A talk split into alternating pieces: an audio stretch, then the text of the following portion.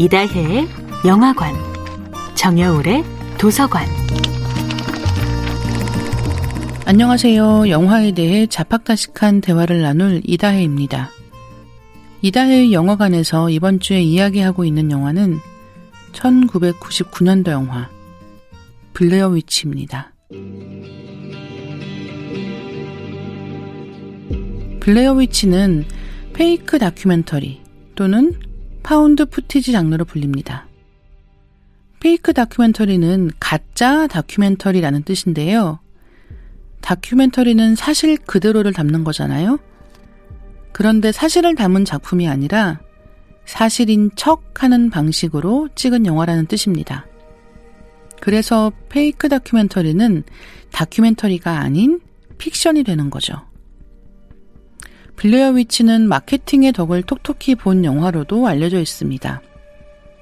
이 영화는 썬댄스 영화제에서 공개된 뒤 화제가 되자 정식 개봉을 하는데요.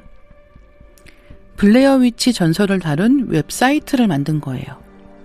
해당 웹사이트에서는 메릴랜드의 한 숲에 마녀와 얽힌 전설이 있다는 사실을 알리고 있었는데요.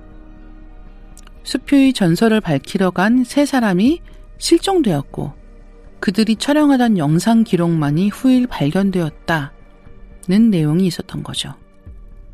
그러니까 영화를 보기 전이든 본 다음이든 검색을 해보면 이런 웹사이트가 버젓이 있으니 사실이라고 믿은 사람들도 많았던 거예요. 가짜인데 진짜처럼 보이는 것. 그것이 fake 다큐멘터리가 주는 재미입니다.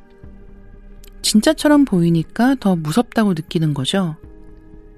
영화를 본 후 메릴랜드주 버킷츠빌의 숲으로 직접 마녀를 찾으러 간 사람들까지 있었다고 합니다. found footage는 fake 다큐멘터리 장르의 하위 장르라고 볼 수 있습니다. found footage라는 말의 뜻은 발견된 영상인데요.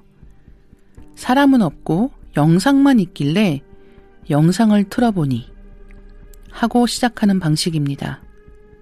예를 들어 블레어 위치는 시작하자마자 이런 자막이 뜹니다.